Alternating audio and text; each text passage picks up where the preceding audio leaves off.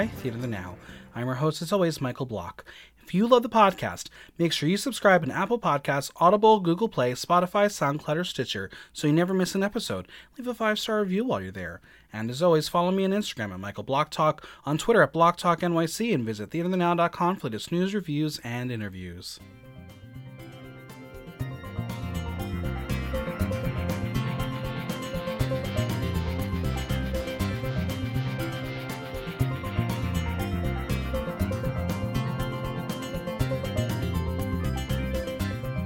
Welcome to the group therapy session of Drag Race Holland. The queens were greeted by their loved ones while blessed with some of the most heart wrenching stories in a single episode.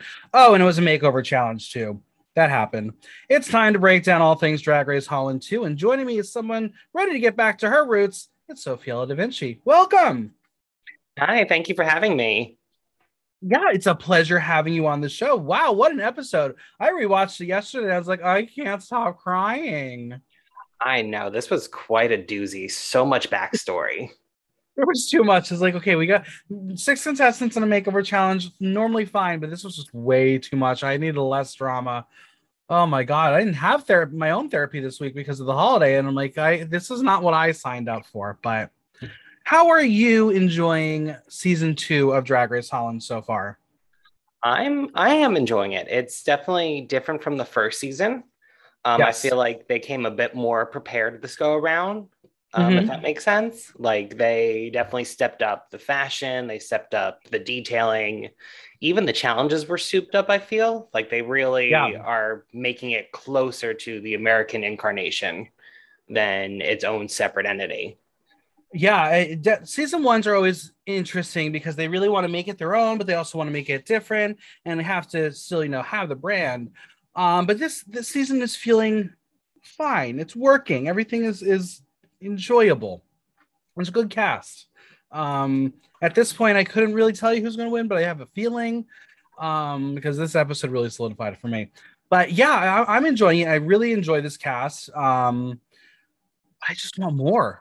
It's uh, it really is like 10 minutes shorter than all the other international seasons, and I need more. I, I need more back. Like, well, this this episode, no, I I, I got enough. I loved all the stories just got enough of it. it was too too emotional. But yeah i just i just love learning about the queens. I don't need as much on the main stage. I don't need to hear from the judges as much anymore. Yeah i mean the the judges it's kind of interesting to watch like another country do the judging because yeah. the culture is different and they do have different ways or um yeah i guess ways that things are interpreted or humor is different and celebrities are different. That one. That's exactly what it is. Um, oh my god, some of the things that come out of Robin, Robin Van Dorst's mouth, I'm like, you would never get away with that on um, American Drag Race. Like it would not fly. Um, yeah. I mean, or Canada, because that sometimes gets you eliminated from that show well, I got some drag news of the week before we begin. I thought I was coming on this podcast with nothing to share, but literally, World of Wonder, two minutes before I popped on, was like, here's some news. I was like, fuck you. But I'm excited for it. Drag Race uh, UK Series 3 debut September 23rd. So basically, after this season ends, or maybe there's like a week overlap with the two of them, it's a lot of Drag Race.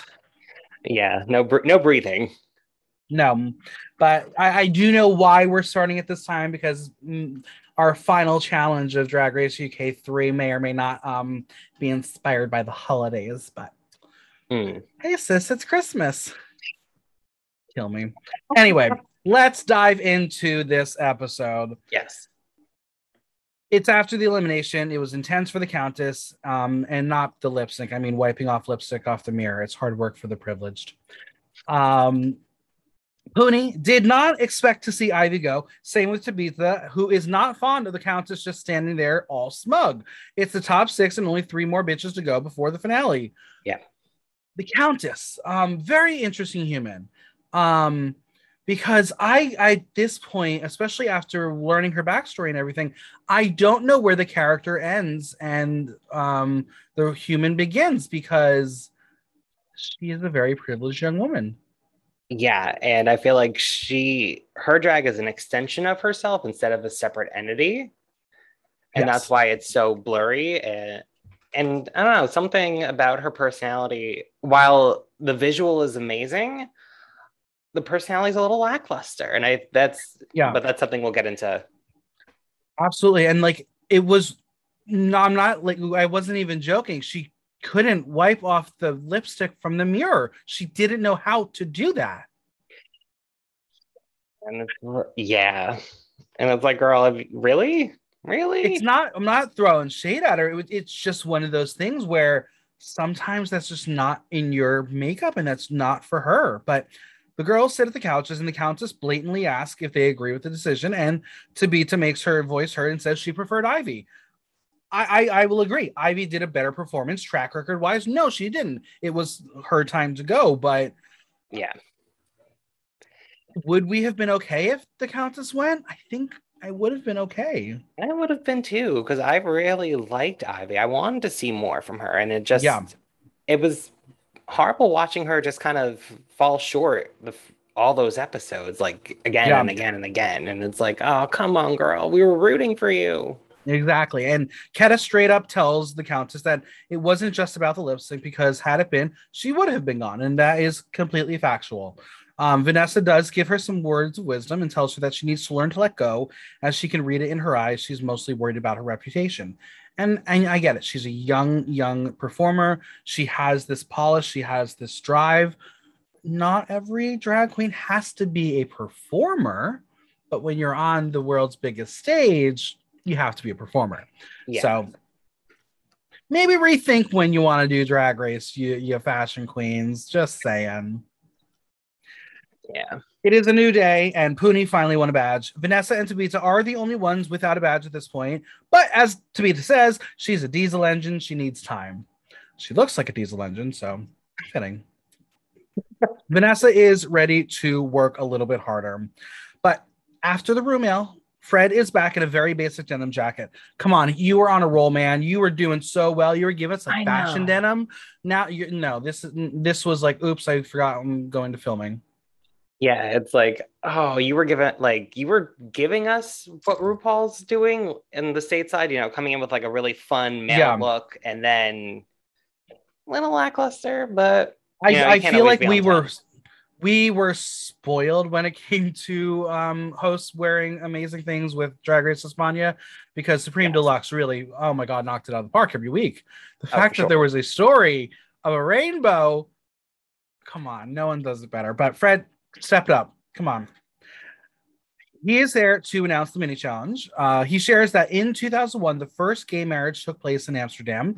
We get to see a very vintage new cast from the event, and wow, 2001 is a really long time ago. Yeah, that really put things into perspective. I was like, oh, 20 years. I was wow. like, wow, we really lived in a time where there was no HD um, television. But Fred reveals that one of the four couples from that ceremony, Gert and Dolph, are here, and they have aged, but they look pretty good. Good for them 20 years later. I hope I look that good 20 years later, but we'll, we'll get into that. But they have been happily married for 20 years. Um, they tell them being one of the first couples married is pretty special. And for this mini challenge, the queens will get to remarry Gert and Dolph as they become marriage officiants. They will decide who left the best impression and thus who will win the challenge. Um, to get them prepared, uh, Gert and Dolph are asked a series of questions so the queens can start writing their speeches. We learned that they met in a pub in Amsterdam. The secret to staying together for 20 years is loyalty and respect. Moussaka and beef stew are their favorite dishes, which I will judge them for. Um, and with just one look was all they needed to fall in love. And we learned that they basically cannot be bothered to turn each other on anymore. Um, but they have five chickens. So basically, I have no hope. If this is the secret to love, I will be going to be alone forever. yeah, or maybe this is I just mean, Dutch love. I don't know. Maybe, maybe, maybe five chickens and you know Moussaka. They were they were so excited about those five chickens. I was like, yeah, oh my god, twenty years of marriage sucks, doesn't it? There's nothing new. Yeah. I mean, I mean, you you got you got a man like what is that what love is like? excited over five chickens. Um, not yeah. particularly the five chickens part, but yeah, like the loyalty and you know knowing each other's in and outs. Yeah, I mean, mm-hmm.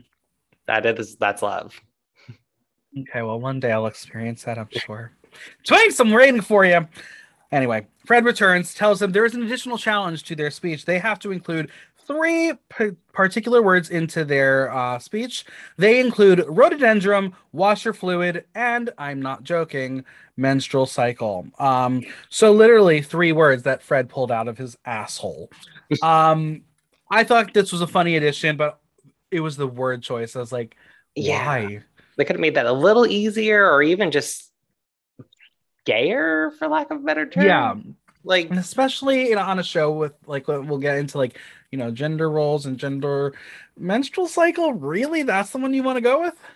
Yeah, uh, choices. Mm, definitely, they get into quick drag as they have to also write their speech in 30 minutes. I don't believe they do 30 minutes because some of their looks were great. I'm like, that's not 30 minutes. That's like maybe Dutch 30 minutes was like two hours. I don't know. Maybe it looks fine. Um, except, except for Tabitha, who's like, I'm not wearing anything. Yeah, which I mean, hey, we got to focus on the speech. Focus on the speech. Exactly. Well, Keta tells us she will be playing a nervous person for her character. The Countess has wedding officiant in her genes, as that is what her mother does. Um, fun fact: I still technically am a wedding wedding officiant. So if anyone needs to get married in New York, I think I can still do it. I don't know. I, I paid money for something, whatever. Also, we learned that Puny is actually engaged. So sorry, chasers. Puny's off the table. You can't have her. Yeah. Yeah. Um, but as much as I don't love Tabitha, she and I are the same. No one wants to marry us. It's fine. It's okay. It's fine. All right, let's dive into this mini challenge and the yeah. speeches. Each queen will be wearing a pink robe, but they are no match for Vivaldi's tits. Um, she got big boobs because she is playing a whore. Um, yeah. Very interesting take, but also not surprising because this episode was full of Vivaldi and her boobs. Yes, and they even said like that's just kind of a character that she's comfortable with, which is great once in a while, because yeah. you know you need some good old reliable personality tropes to work with. But it seems a little overdone, even though it's only yeah. halfway through the season. She's kind of jumped on that personality type more often. Absolutely. Tabitha is playing a drunk, and as the Countess says, some things never change. Okay. Interesting. This little rivalry between the two of them. Ketta is using a stutter, something that she grew up having. So have no fear, it's not that offensive. Um, slightly offensive, but just not that offensive. Yeah. Vanessa, though, she's playing a character with Tourette's, and apparently that is hysterical to everybody in that room. Um, I mean, Vanessa is showing a little bit more personality, but I was like, I don't know if this is funny. Like, men, like, no. Yeah, that's that was oof. That made me like, oh, she she's going for it. Okay. He is. Like I I I will always go back to the character from not another teen movie, the cheerleader who um has Tourette's and just uh bitch shit motherfucker. Like I, that that's funny. That was also 2001. So maybe she's channeling her yeah. inner 2001. That's what it is. Okay, fine. I'll give her a slight pass there. But then the Countess, um, she is well herself. Nothing really happened. yeah, she she flatlined. She, she really did yeah, it wasn't again, it was the same posh woman that she always does. Nothing new. The only difference the only difference is she put a little um black in her teeth to look like she had a gap between her teeth. Yeah, That's the and, character development we need. And a little bit of age makeup, if I remember correctly. I think yeah. she did like a little bit of wrinkling on her forehead. Very, yeah, it, was bad. And then finally, Puny is playing someone who does not want to be there, I mean, she did get dumped in the middle of that ceremony. Yeah. I thought her character was my favorite. I thought it was funny because she she was not offensive and she was just playing a fun character and and she did well. But Gert and Dolph are it wet again. The winner of the challenge is Keta Minaj, um, because apparently Stutter is funny and she will win a beauty case of Jean Baron's products. Are you familiar with that makeup brand? I have no idea what that brand is. Yep. Neither have I. Must be an, a European company. But As we learn, a little bit of love goes a long way, so the queens are about to experience a different kind of love. For this week's Maxi Challenge, Fred has invited their loved ones for a makeover. We are now going to meet Vivaldi's mother, Karen, the Countess's best friend, Lot, Vanessa's partner, Stevie, Keta Minaj's mom, Joyce, Puny's sister, Kim, and Tabitha's sister, Muay Thai kickboxer, Jermaine. I always love this kind of thing. I mean, we've seen it on last season when we did the makeover challenge with loved ones. We've seen it on countless iterations of Drag Race where they bring the loved ones in. There's something special about this kind of episode because it breaks the queens down, and we'll we'll talk about it a lot. But there was a literal change out of Vanessa in this episode. She yes changed, and that was so heartwarming to see how one person can actually make you become a better person. Oh yeah, and it's so evident the love that she has for her partner. Like the two of them are just so infatuated with each other, and yeah. it was beautiful to see on television. And and and we will discuss the story because I do find it one of the most fascinating stories I've ever heard because it's not a story we we really get to learn about in the community. So we'll get to that, but we're going to go head to the table first, and the queens and their loved ones are going to get their booze on because apparently that's all they do on this show is drink. yeah, again, maybe that's just how things are in Holland. They drink yeah. and party, and it seems like that's a common thing from past episodes. Right. Yeah. So Vanessa says that she expected to be to sister to be different, as she says, Tabitha is the woman and Jermaine is the man.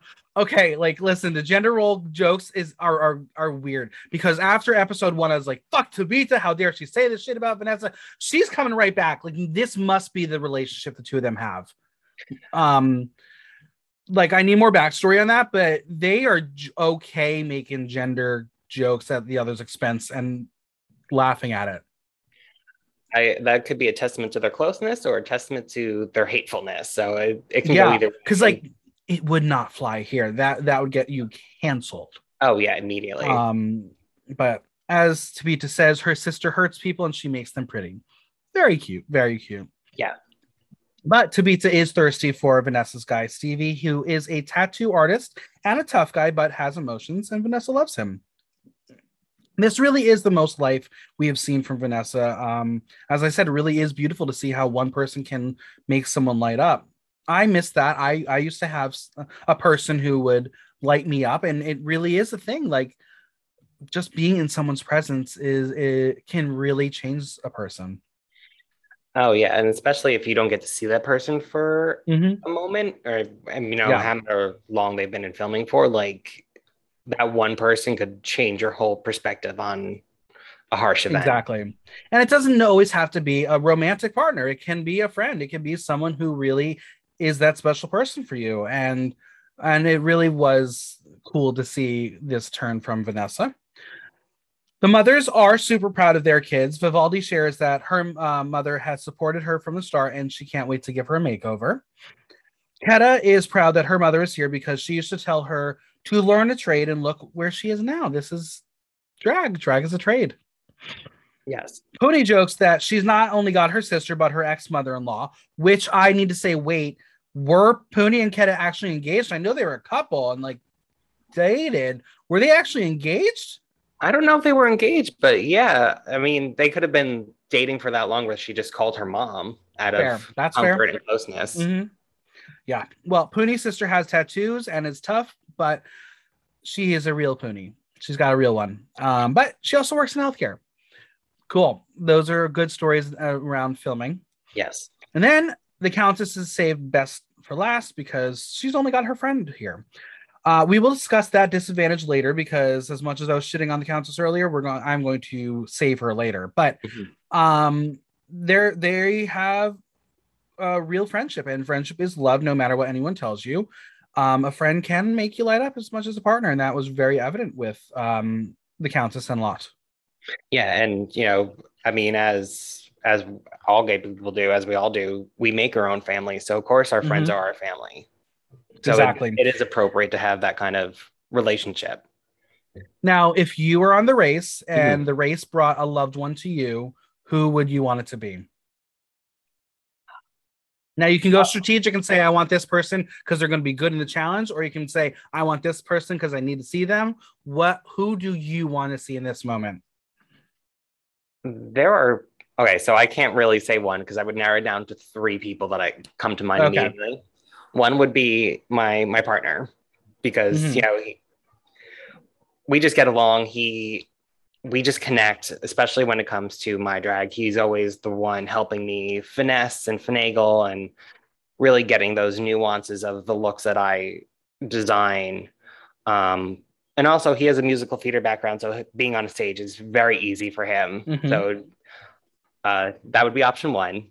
Option two would be my mother, because um, she basically is a little drag queen. She's a hairstylist, Jersey Italian mom. Right. I can't remember you know, the last time I haven't seen her in heels in my entire life. So obviously would be able to do really well on the runway walk.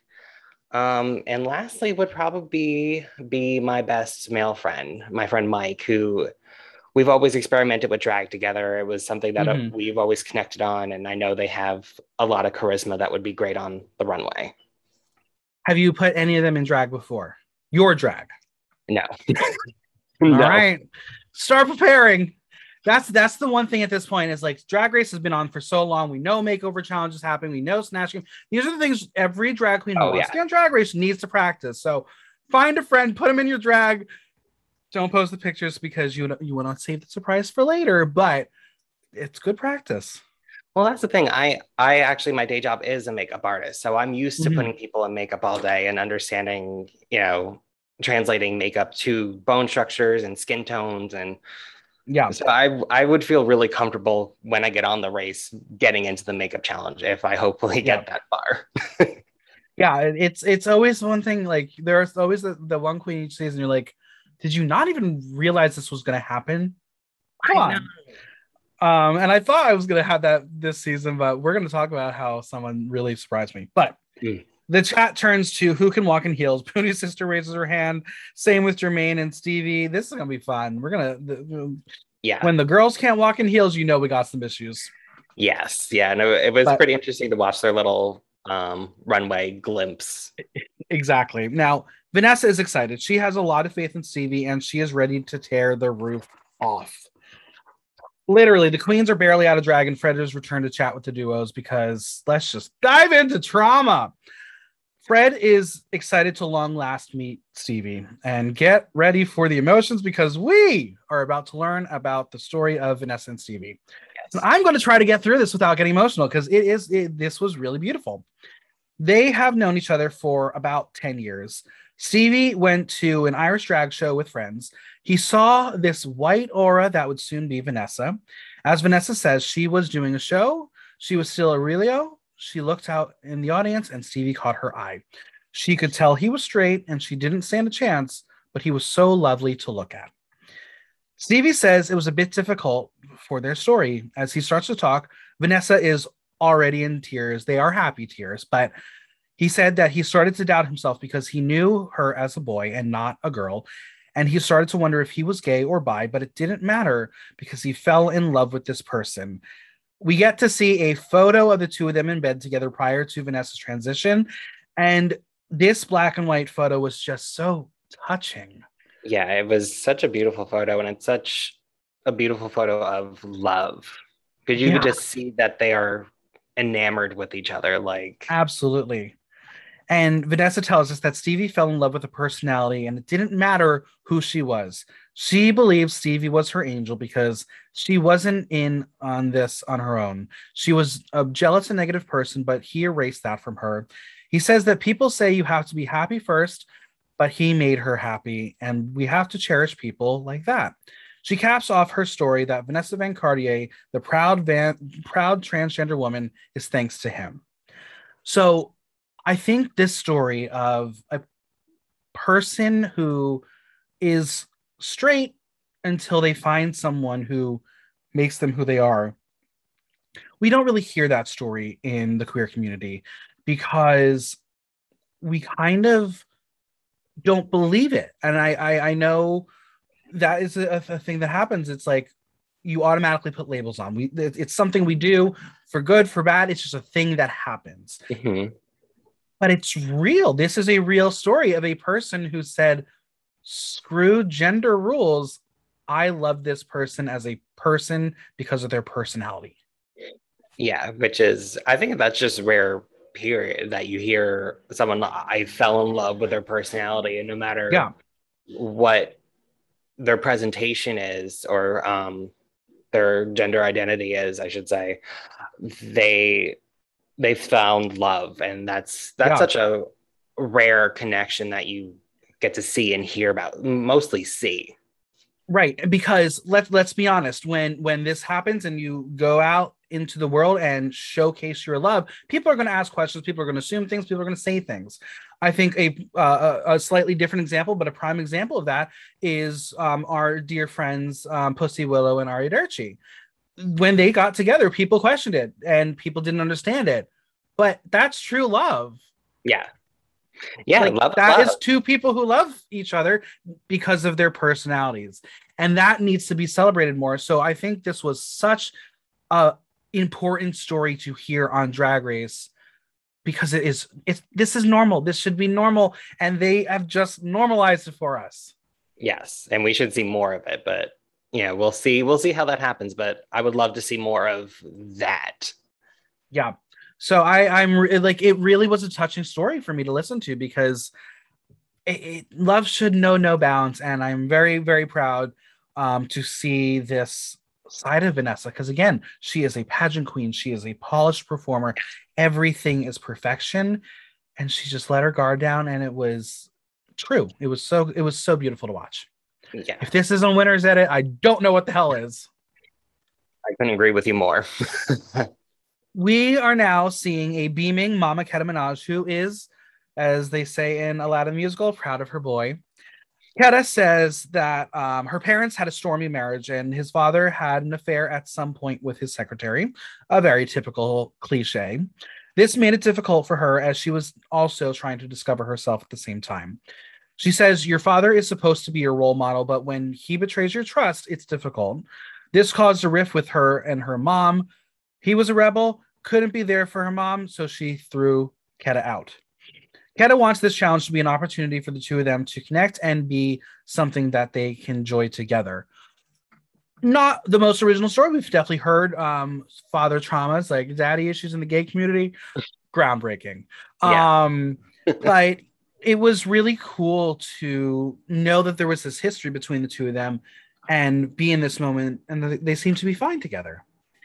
Yeah, and I think that's kind of a very relatable thing as uh, for you know queer people like i know i had a bit of um, a clashing of sorts with my parents when i came out mm-hmm. you know lots of teenage rebellion and it you know it it hit home for me because i went through something similar with my family and it's rough and it's damaging and like luckily i mean i was fortunate enough to not get kicked out but i was always worried about that when i was that mm-hmm. that age but seeing someone who did get my worst fear is always like heartbreaking to me because yeah, you know, that's I just don't like even like thinking about it because it just ooh. yeah yeah. We move over to Tabitha and her sister, and it's emotional for Tabitha as her little sister and mom are very important to her. Again, we have seen Tabitha be the comedian, be the one throwing the jokes and the shade all the time. She got emotional side. She, she, she got she got tears coming out. When Tabitha came out, her father couldn't handle it and said he wanted to be able to be naked in his own house, which I, I hope that hit people because that is a really bold statement and not something I ever considered to be an issue, but clearly yeah. it is. Yeah, that was that that line was that caught me off guard. I was like, oh, that that that's a reason. That's entitlement. Abs- yeah. Absolutely entitlement. But this caused her mother to leave him as it was her choice. She said she carried him for nine months. Tabitha felt guilty at first, and it's hard as a little boy to hear your father talk to you like that. All you want is your parents to love you, and you don't expect to hear that. When Tabitha came out, uh, we hear the story that she ran up to the bathroom and Jermaine, her sister, followed her and asked her why she was crying and said, It doesn't matter who you are, I'm your sister. And we learned that unconditional love is the love you receive, and it's really important. Um, so this is why the the the pairing of Tabitha and Jermaine was super important for Tabitha. Jermaine is proud of who Tabitha is. She got a big mouth, she got a big heart, but that is Tabitha. Um, it was again really interesting to get to see a different shade of Tabitha because yeah, it really can take just one person to make it change completely. Yeah, and I think that's kind of the overall theme of this episode, seeing everyone mm-hmm. around someone they're comfortable with. Because when you get to see that side of a person, absolutely, it's the most genuine part of them. And especially yep. someone like Vita, who's usually a clown on the workroom, it kind of it made me think of that phrase where like people that suffer the most tend to be the funniest, and I think that applies mm-hmm. a lot to Vita in this case. Absolutely. We move over to the epitome of fashion and privilege. Lot and the Countess have known each other for about six years, meeting through school. Um, as the Countess will say, clubs mean party favors, and the Countess went into a negative spiral and was ultimately homeless in Rotterdam. Lot lifted her up, and without her, she would have been a terrible addict. Um, again, this was the shortest story we heard, um, which I really felt bad for her about um, because whether it was the editing, whether it was the show, whatever it was, they basically told us you shouldn't care about a friendship over family relationship, um, which was really upsetting. Yeah, that was that. Now that you say it like that, which I didn't consider before, that is very um, interesting because I didn't, like I said, I didn't even consider that. Um, because you know I was like, okay, like friends make family, like as I said before, mm-hmm. you know. So and sometimes um, water is. Eh, I'm getting all tongue tied now. But blood is uh, thicker than water. Yes, that was it. Thank you. yeah, sometimes blood is. Um, yes, what you said because I'm so yeah. So uh, yeah, no, I, I think it was really interesting because again, we have definitely heard of a, a drag queen getting into drag, learning club culture, and learning what club culture brings. It is a thing that happens. And you know what? When you are starting out and you just want to fit in, you will go down that rabbit hole. Some people are able to control it. And we learn here if it wasn't for a Lot, the Countess would not have been able to control it. Um, and the fact that we got so little of this story. Maybe it's because they didn't have enough content because the council didn't open up enough. But I want to know more about that because again, we see her as this pristine, polished fashion queen. That's an edge that you don't get to see from her. She is hiding that. I yeah. want to know about that story. So whether it was her not opening up or the producers not wanting to show it, I, I feel bad for the countess because this was her moment to share her story and they didn't allow her to do it.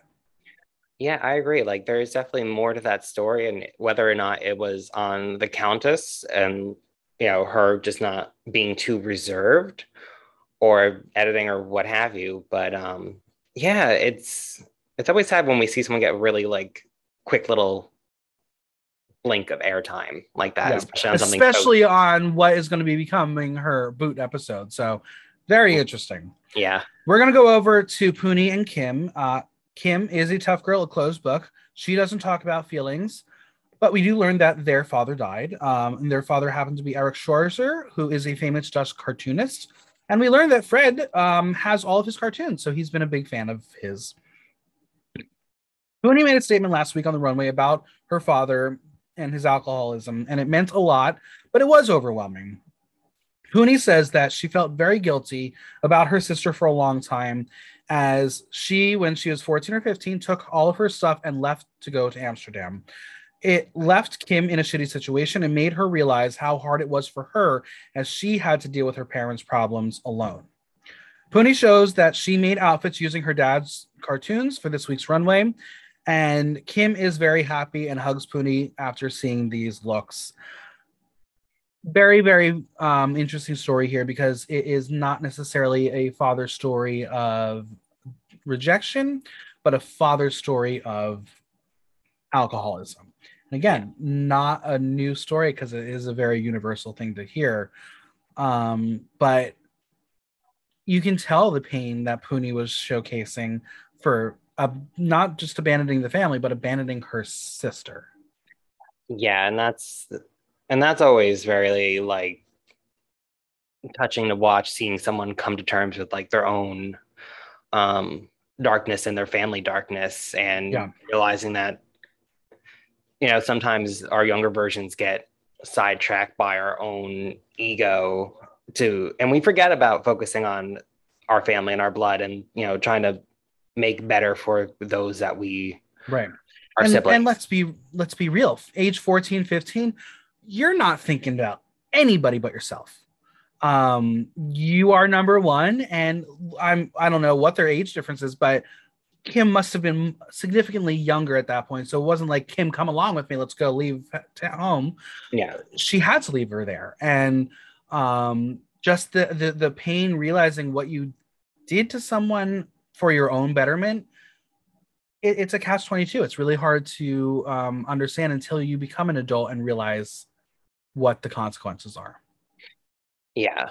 Yeah. And you know it's and then coming to terms with it once you put that together is also another tough challenge. So yeah. i think but kinda... i think it was so fun to then get to make the reveal of what the looks they're going to be doing is in honor of their father um sure he may have not been the best but they're paying tribute to him still so that was really cool yeah that was a, a beautiful little touch it is now time for Vivaldi and her mom. Uh, Fred reminds her that Vivaldi is a very young queen.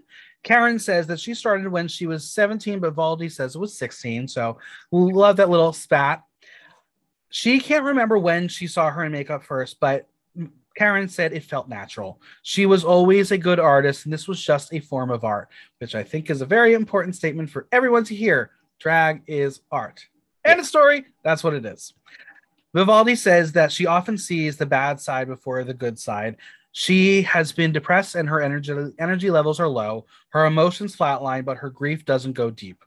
She stops herself from crying, which is a thing that I can't do. I have depression. That's I cannot stop myself from crying. Like literally, it's like waterfall. Um, but Fred reminds her that she was criticized on the runway for not caring, but she actually cares too much. The bad news sucks away the happiness and energy, and Fred tells her to be yourself, and when you're feeling down, just take it with everything else. Good advice. Um, again, we didn't really get to dive too deep into the depression story. Again, very universal theme here, yeah. especially in the age of COVID. It's a thing that we all have. Yes, um, very much. but again, I'm not sure if it's Vivaldi not opening up or Vivaldi being 22 years old and not understanding how to discuss it yet.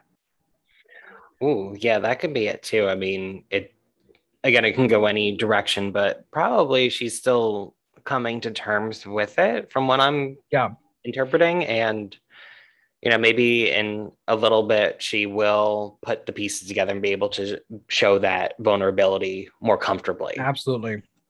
Well, it is Elimination Day, and the pairs come in together doing their own little shtick. It is time for Stevie to get into baby face, which that reveal will happen shortly. But the Countess is putting a lot of trust into lot. Tabitha says that's a lot of trust because she was in the bottom last week. They are prepared. They have prepared their act and they have a lovely dresses. So there, they're, they'll be fine. So some people were unaware about wearing heels. It's time to see how they do. We're going to get a little montage of their walking skills, which started off with a little Toddy Rockstar music underscoring. Was like, that's what you're going to use? You're going to use now. Well, why, why are we using Todrick Hall? Is, do you just have the rights to it? What are we doing here? Yeah, that's what I thought. I was like, oh, they they can do that. Okay, I guess they don't have the same copyright laws. So exactly, okay, work. Hedda's mom is doing her best we learned that she broke her foot two years ago, so she's going to wear the little ones, and we're going to have to be okay with that.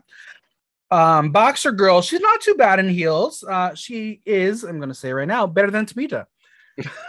and I like that so they, much better. Yeah, and I like that they incorporate that little like nod to her Muay Thai yeah, skill.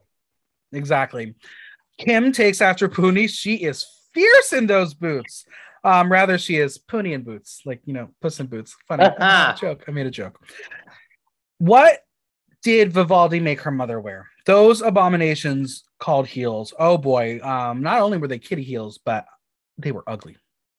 Yeah, but at least she looked like she was having fun walking in the heels. So I feel like yes. that was more important.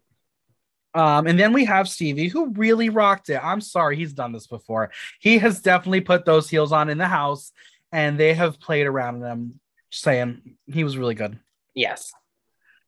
And Lot was forced into 12 centimeter Countess heels, and she did very well. They, they were much higher than cowboy boots, but she did very well. Yeah, I just get this feeling from Lot that she was very nervous the entire episode, or there was something mm-hmm. intim- like she was intimidated, or I don't know, something was just kind of off with her, and that set off their energy too. Which, yeah, yeah. Well, it is the portion of the show where our bearded man removes his beard. And once again, we are doing it dry. No water in sight. Um, have I been wrong about shaving for the longest time? Every time they do this on the show, I get my own like phantom pains on my face. I can't dry shave. I my face would die.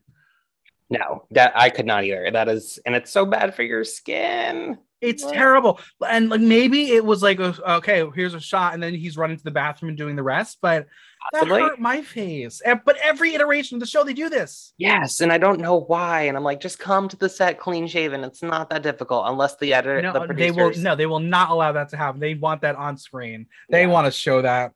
Um, but yeah, very interesting. Now, this is going to be the first time the siblings are being allowed to touch their sisters with a brush. And well, when Tabitha reveals Jermaine, um, she did age a bit, but bitch looks better than Tabitha. Yes, but they also look very much like twins. So, like, good yeah. job for replicating the now, stamp. I know that the canvas that is Tabitha's face is not an easy one. It is not smooth. It has got lots of crevices and wrinkles, and it's aging. Um, but damn, Tabitha can actually paint. I didn't yeah. expect her to do well. Yeah, I I was really impressed to see how well it translated. Um, because not every mm-hmm. not everyone's face can translate like that, and that was definitely one of the better uh transformations, at least makeup wise. Absolutely. Yeah, no, she did so well, and I I don't know how you can work it on your own face because again her face is she she's a big potato it's, yes, it's not yes. soft like she's gonna need a lot no, of work if she wants to make it very tough features to work against and but no she did so well on her sister so good for her um, and then we have Keta's mom. Looks like she has very little makeup on. Um, yeah. But what is on is very much the drag accentuated features. Um, yeah, that was a, another it, great translation of the beat. Um, exactly. Stamp. And then, but the transformation of the night with Stevie, dear God, Vanessa turned him into a stunning angel. I gasped. It was so beautiful. Yes. Oh my God. That transformation was so good. Though I do have to say, I really thought for a second there it was Cameron Michaels on the stage. And I'm like, oh, wait, nope, nope. There, the face is a little different, a little broader, but like yeah. very similar structure. Yeah. Um, and then Kim and Karen get a glimpse, but it's Lot who I think had the best makeup artist in the room. That is the Countess to a T. That was her fucking face. Yes. Oh yeah. I oh mean, my god. And the Countess went to like the Miss Fame beat school because it is exactly such a well rendered face. It was. Now let's move over to the runway. Fred is looking hot tonight. I'm glad that Envy Peru has learned that she cannot do natural tones on Fred. It has to be colors that makes her face um, very well um, pr- like proportioned and everything. Yes, the face is beat. Colors on oh, Fred, yeah. we love. Yeah, um, Fred's getting better. Dress, so beautiful. Yeah, it was a cute little dress, but that mm-hmm. beat though, I could gush about it because it was so yeah. beautiful. Fred is finally coming into his own. Um, sex kitten realness. This is definitely one of the best looks in two seasons.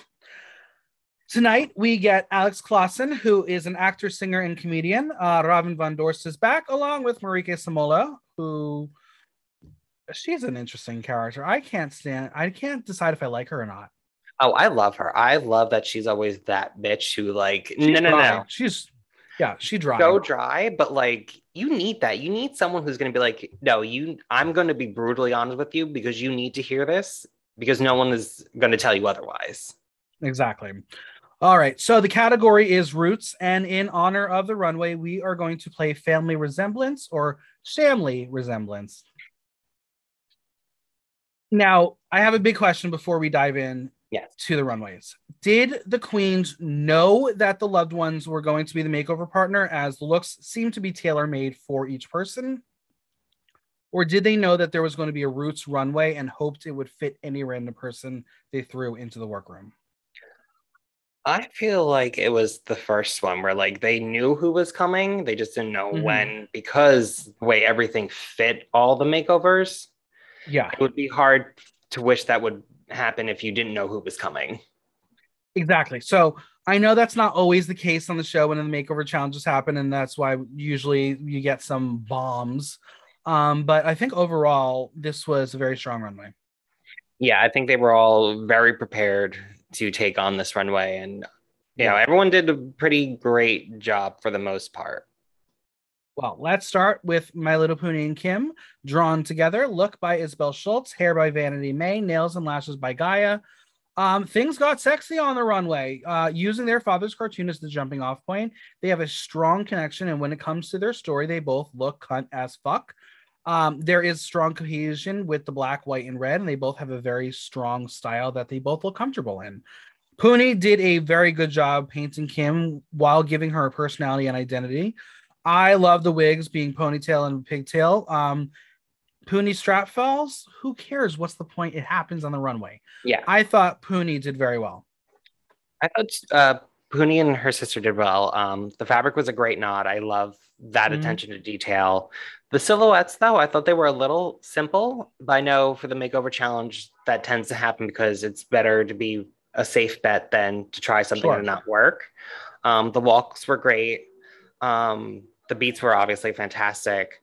I thought the sister's wig was a little off. I, I'm again, I'm nitpicking details, but I felt like mm-hmm. the pigtails were a little like shifted or like it was either too big or too small for a head and didn't fit right.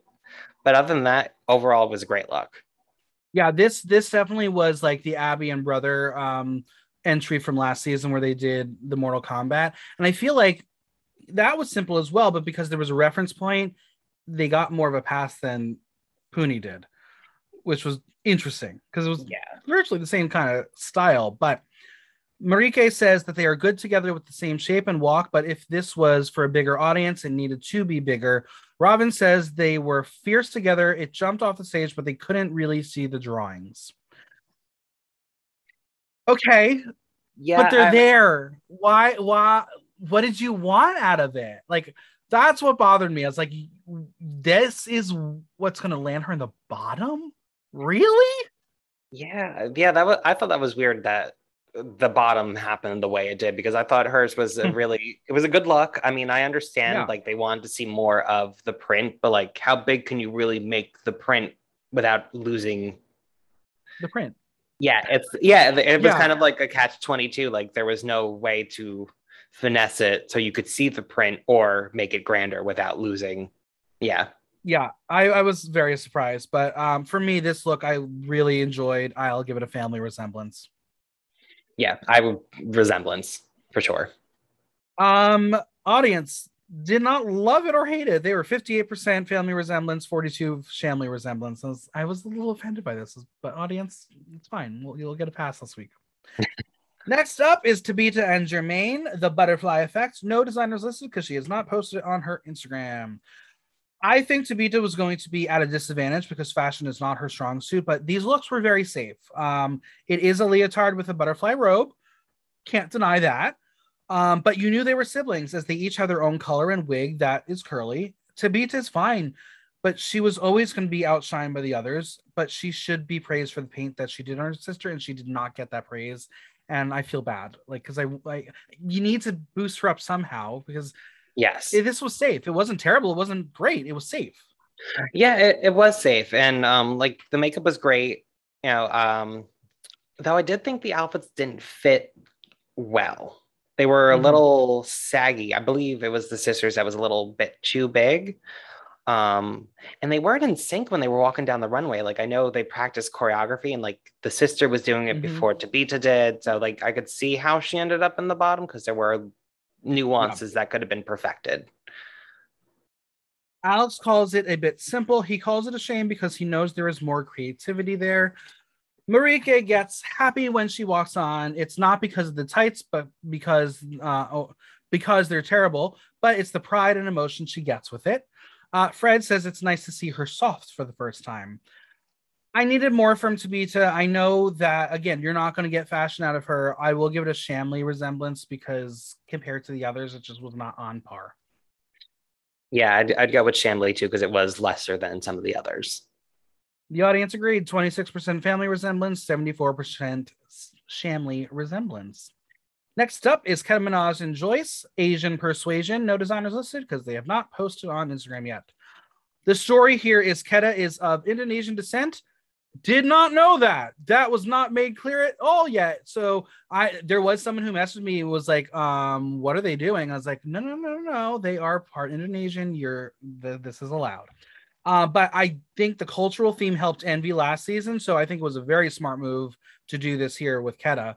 Um, this look is strong. I love that Keta is bringing you a balance of female and male energy in this look while making her mother look so regal.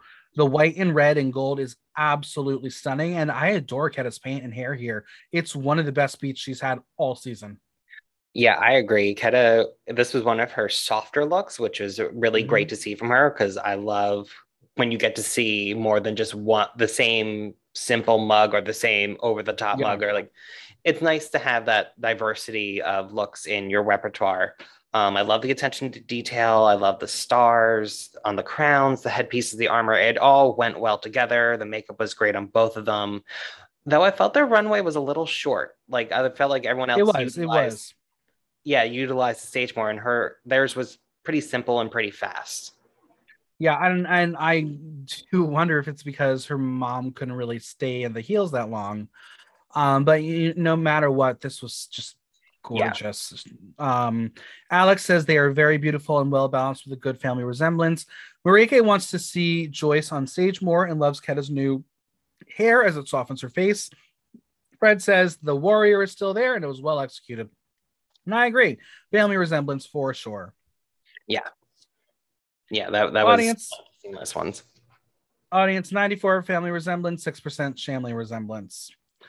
All right. Vanessa Van Cartier and Stevie, The Power of Love. Look by Duncan Dirk, wigs by Katie Bame.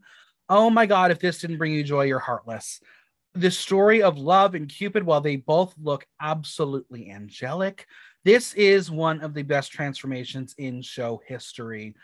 I will not believe that this is the first time Stevie has done drag because this was natural for him. The ease and the connection these two had, it was just beautiful. Sure, the looks are very simple, but the way Vanessa accessorized them made them both look like a million bucks. Blonde wigs were absolutely perfect here.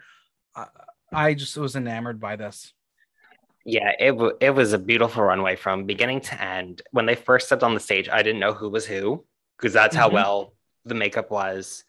Mm-hmm. Outfits were beautiful. I love a good reference to um, neoclassical um, art and painting. Yeah. God, it was just like how could they have? How could she have not? It was exactly. Yeah, it was so good. Marieke says that every time she is on the runway, she takes her into her fantasy world. She didn't know where to look because Stevie was just as good. Robin says, this is what she said in English, but she says, every man is a woman, every woman is a man, every man and woman is a star, and together they were one star. They were shining. Okay. Yeah, sure. sure. Yeah. It, I think I got the general idea. that works. Fred says they moved here and this story go they were moved here and this story goes beyond love and hopes this story can be told on a bigger stage because it will inspire others. And I agree. Um, very, very, very well executed. Family resemblance, my favorite of the of the week.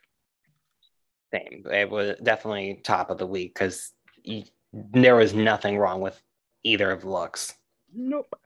Apparently, the audience didn't fully agree. They were 74% family resemblance, 26% Shamley resemblance. I was like, really? what? Yeah, yeah, shocker. Okay. Uh, all right, the Countess and Lot, blondes in the city, no designers listed. I know she will get ripped apart, but she did the assignment. They both look exceptional, and there is a strong connection. The black dresses with blonde hair showcase this duo well, and it is showcasing of what the Countess is.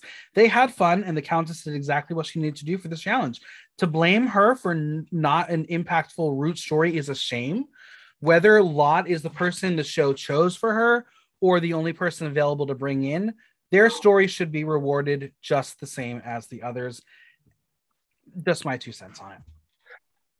Uh, I don't know. I I didn't get the story. They were just kind of, from what I understood about what they were showing, it was just two friends drinking champagne at like a like a night party. I I don't know. I just thought it was very lackluster. Um, it's it's looks that we haven't you know we've seen plenty of times before. It wasn't a fresh take. It wasn't mm-hmm. and it wasn't anything new or different for the Countess. I was let Fair. down. Robin says the assignment was back to my roots and they are wondering where the roots are and calls it out for being posh. They found it bitchy and didn't understand the performance. Alex says if he doesn't understand something, he starts to have his doubts, and it wasn't clear what she was saying. Fred says that they already know the cool, shy acts, but they want her to move on and see who she really is. Marieke says she has to watch out or it will get boring. Okay, she got destroyed, absolutely ripped apart. And again, if if she brought a, a parent on, they would probably be praise, praising her for it. But I I think because of it was a friend, they just what if this is their friendship being two posh bitches going out in town and partying and drinking, you can't criticize them for that if that's their story, if that's the root of their story. Yes, but they could have they could have told it a little differently or at least made it a little campy like if you're going to be mm-hmm. two posh bitches do it as like you know reference paris hilton and kim kardashian like you mm-hmm. want to think of two posh bitches partying that's a one way it could have been done. Fair totally fair. I will give this a family resemblance. I was here for it. Where are you going family or shamley visually family. If i had to go on visual it was family Audience 59% family resemblance, 41% Shamley resemblance.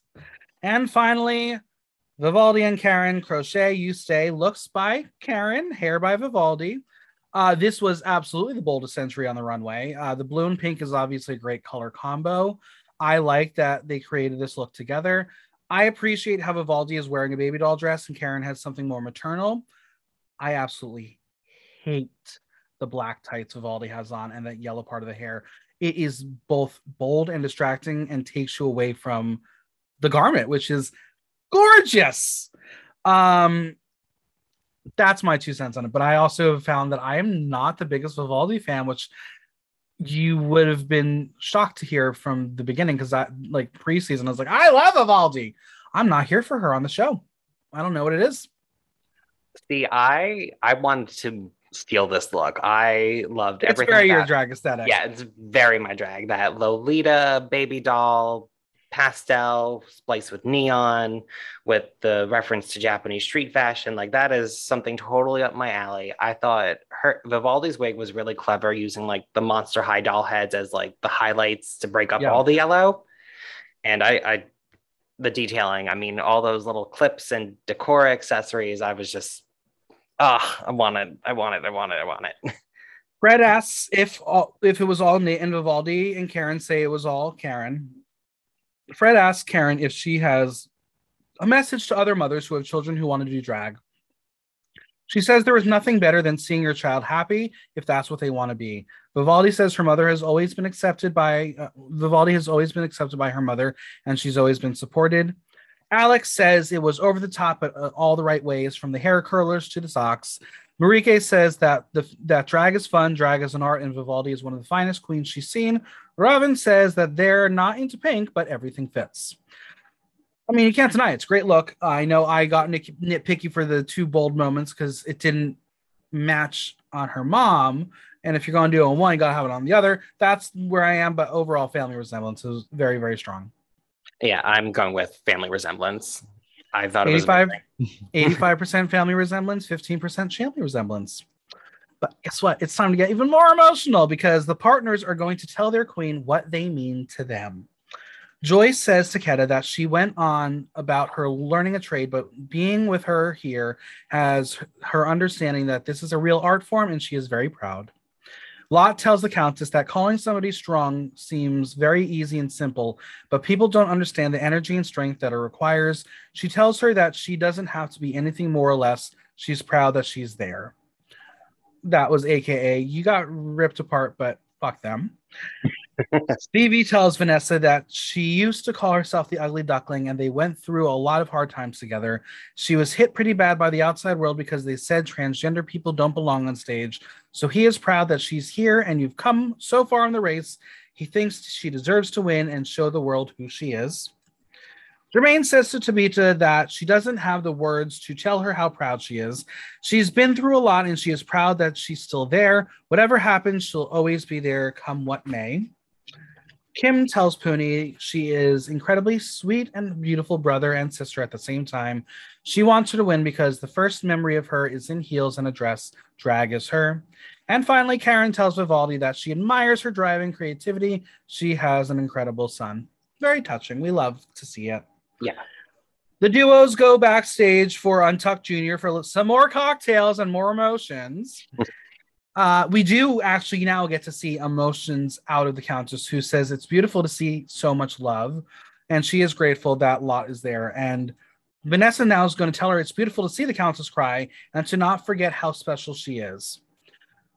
It was again jarring to see the Countess show emotion, not just like verbally, but yes. physically show emotion. Yes.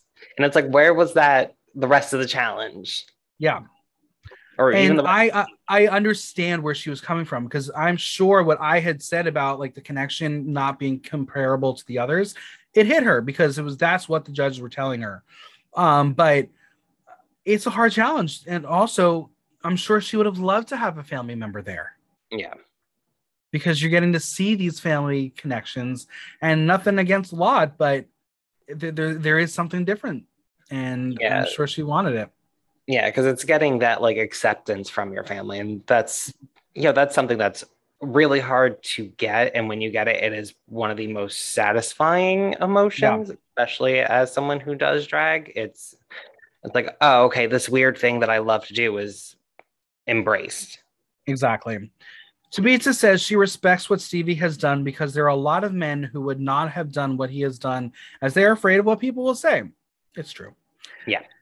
Vanessa says it's unique because he was straight before. He met her as a boy and just accepts her as she is. Stevie says that sometimes your soul is more important. God, this man is amazing. Yeah, he, yeah, like she better put a ring on it if they don't. Right?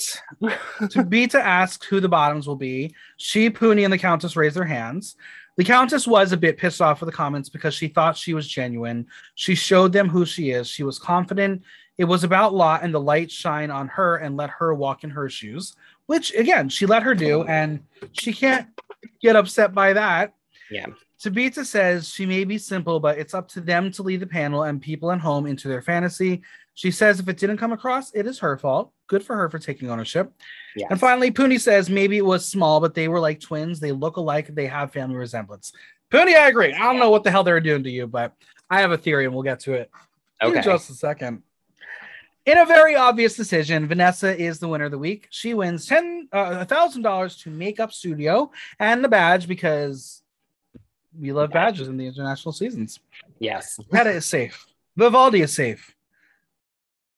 Puny, Tabitha, and the Countess are all going to lip sync. What? Do you agree? Right. I thought that was. I was like, oh, that's that's new. A three way lip sync. That's not the top three. Okay, mm-hmm. but if you didn't like the three of them that much, fine. But I really don't think Puny should have been down there with them. Yeah. So I think this was just an attempt to get the Countess out, and it was not going to be a guarantee that Tabitha would be the one to knock hmm. her out. So they threw Puny in the bottom because the song was terrible, absolutely terrible. How dare you force anyone to perform Call Me Mother as a lip sync for your life song? Yeah. What the fuck? And then to boot, you chose an international season where English isn't their first language. So they're doing double duty trying to learn lyrics of a language that's not easy for them. Now, listen, uh, from the, the research that I've done and knowing a little bit about um, the Netherlands, they all speak English pretty fluently. 90% of the country does speak English, but this is not an easy song. I yeah. don't even know the fucking lyrics of, the, of, this song. No, and that was really entertaining to watch all the lyrics because I finally figured right. out what they were. me, me too. Um, but yeah, so Puny knew every single word, really knocked it out. And this is why I think they had to put Puny there because she was going to be the one to kill it.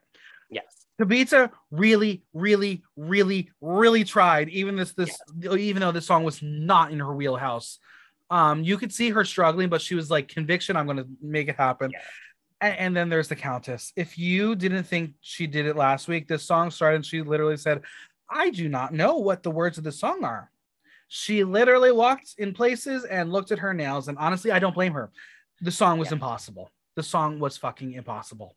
Yeah, and then Tabitha was in a gown, so it's like you couldn't really do as much as the other two were who right. were in cat suits or leotards. Um, I always have to call into question the producers when they do throw a RuPaul song as a lip sync for your life. Um, mm-hmm. Um, obviously, the last time we saw that was Down Under when we randomly got um, "I'm That Bitch" and Art Simone went home, and you're like, "What? Mm-hmm. What?" Yeah, okay. that was. So, I'm I'm calling into question this choice because I don't think this was the original choice, and I think this was just a way to be like, "Get rid of the Countess." I, I don't have any ex- explanation here. Um, but as you said, uh, I, uh, I finally learned what the lyrics of this song were. They're terrible. Yeah, definitely not one of the best uh Rue songs lyrically, for sure. In the end, the Countess sachets away as Tabitha and Puny are both saved. The Countess walks away as they zoom in on her red bottoms. Uh, she discovered it's not always about the looks, but the human side, and she is ready to start showing that side of her drag. Got to end with some burning questions for you. Are you ready? Sure. What is the Countess's legacy?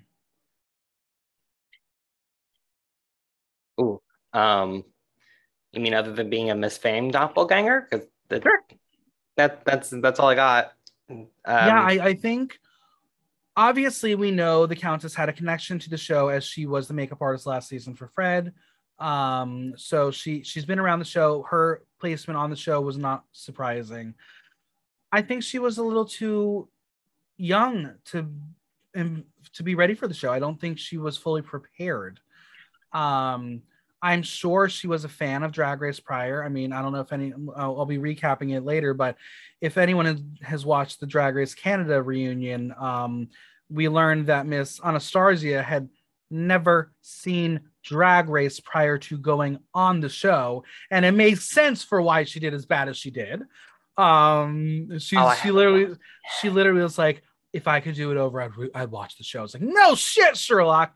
I, I don't think Countess is the same way here, but I don't think she prepared herself for herself on the show. Yeah, I I agree with that. I don't think she was emotionally prepared to be vulnerable on camera no, or even be on camera, which is it's and, a horrifying thing if you're you realize too late that like oh shit every moment is going to be on camera. Exactly. And again, she was backstage all of last season, so she should have known this was coming. But as as you compared her to Miss Fame, I think that's going to be the trajectory she's going to have outside of the show. She's going to give, she will be walking runways because she is a model. She oh, yeah. can wear a garment beautifully. So let her do that. Let her do people's makeup. I'm sure at some point she'll get some sort of makeup line or or some sort of collaboration. And you know what? This was a great jumping off point for her. Is she someone I'm going to seek out to go see perform? Absolutely not. Not a fucking chance in hell but I respect everything that she brought. I still think that Beetlejuice look is one of the best looks in the show's history. Yes. Oh my um, God. So we we have to praise her for that, but I I don't think she was ready for the show. I think it was just too soon. Too soon, or she, or like I said, I don't think she was ready to be that open with herself into the world, yeah. which is unfortunate. But you know that is something you have to consider when going on reality TV. Absolutely. All right. Well, next week we have a morning show. Uh, are you excited to see how the Dutch do it in the morning? I am. That's going to be really interesting because we and, and it's one of those staple challenges that we see across the international seasons or some form of it mm-hmm. in some way. So it's going to be really f- interesting to see how the quick wit and humor is going to translate, especially from the Dutch humor into a morning challenge. Yeah, it's going to be interesting because I feel like with only five left, there are four who are strong, and then you have Tabitha. but I feel like this challenge could absolutely be something Tabitha could kill. I don't know if I'm ready to lose anybody else. Yeah, I don't know. It's it's going to be a tough one to see because again, we, I think Tabitha will actually be fine in the challenge if she. I do too. You know, if she's clever enough and relies on her humor, which is her strong suit. Everyone else, though, they're. I don't know. It's. I think be- Vivaldi is the one I'm most worried about because every the others have some sort of acting background. Vivaldi doesn't. So she she has I could see if you're going to put a bottom two together just based on you know what a potential runway and mm-hmm. uh, challenge would be. Vivaldi versus Tabitha, probably Vivaldi knocking out Tabitha. That's the prediction I would make right now. But again, stranger things have happened. Puny was just in the bottom. Um, yeah. I mean, I don't know.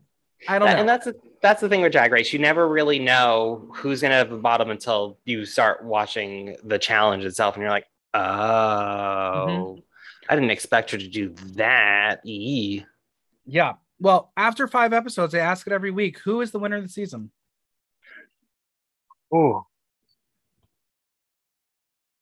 I oh, I think it might be Vanessa. I think this week it, it, it affirms it's going to be Vanessa. Yeah. All it takes is one thing to change your trajectory. I think Stevie stepping into that workroom has lit a fire under her ass. Oh, and yeah. she is just going to dominate because I think she now knows how to be comfortable. And I she lit me up. I I really really want to see her excel. And you know what? Maybe after riding the high of Kylie Sonique love winning, I'm ready for a Vanessa win. Back to back, let's do it. Yes, I I agree. I think she and also she's still growing. Like she came in very very strong competitor, but every week she's been more open or she's been um, a little more vulnerable or a little more. She's just been upping it every week, and that's always a pleasure to watch because we love seeing growth and change. Well, where can we find you on social media, Venmo, and any projects you got coming up? Um, no projects coming up, but um, Instagram is at Sophiella Da Vinci. Um, S O P H I E L L A underscore D A V I N C I. Um, Twitter at Sophiella D Vinci. There's no A, no, well, S O P H I E L L A D V I N C. V I N C. Spelling is hard. I know, and god damn. Um, is that on my social media? Oh, and Venmo at Sophiella dash Da Vinci, full spelling. there you go. There you go. Yeah. Well, it was a pleasure having you on. I mean, I guess when we get do Drag Race Italia, you gotta come back for that one too. Oh, I would love to come back. I oh my god, I'm so excited to see Italia. I'm that one. I'm like already freaking out for, it, but I'm sure it'll happen within like what a yeah. week, two weeks. It's gonna happen. Probably, probably, probably January. As soon as UK ends, it'll be the next, ah! or they'll do a simulcast. Well, Oh, it's going to happen. Well, it was an absolute pleasure having you on. Thanks for being here. Yes, thank you for having me. I had so much fun. The biggest thanks to Sophiella for coming on. Subscribe on Apple Podcasts, Audible, Google Play, Spotify, SoundCloud, or Stitcher, and leave us a review while you're there. If you have any questions or comments, drop me a line at theatreinthenow.com via our question link. Like, listen, love. Until next time, I'm Michael Block, and that was Block Talk.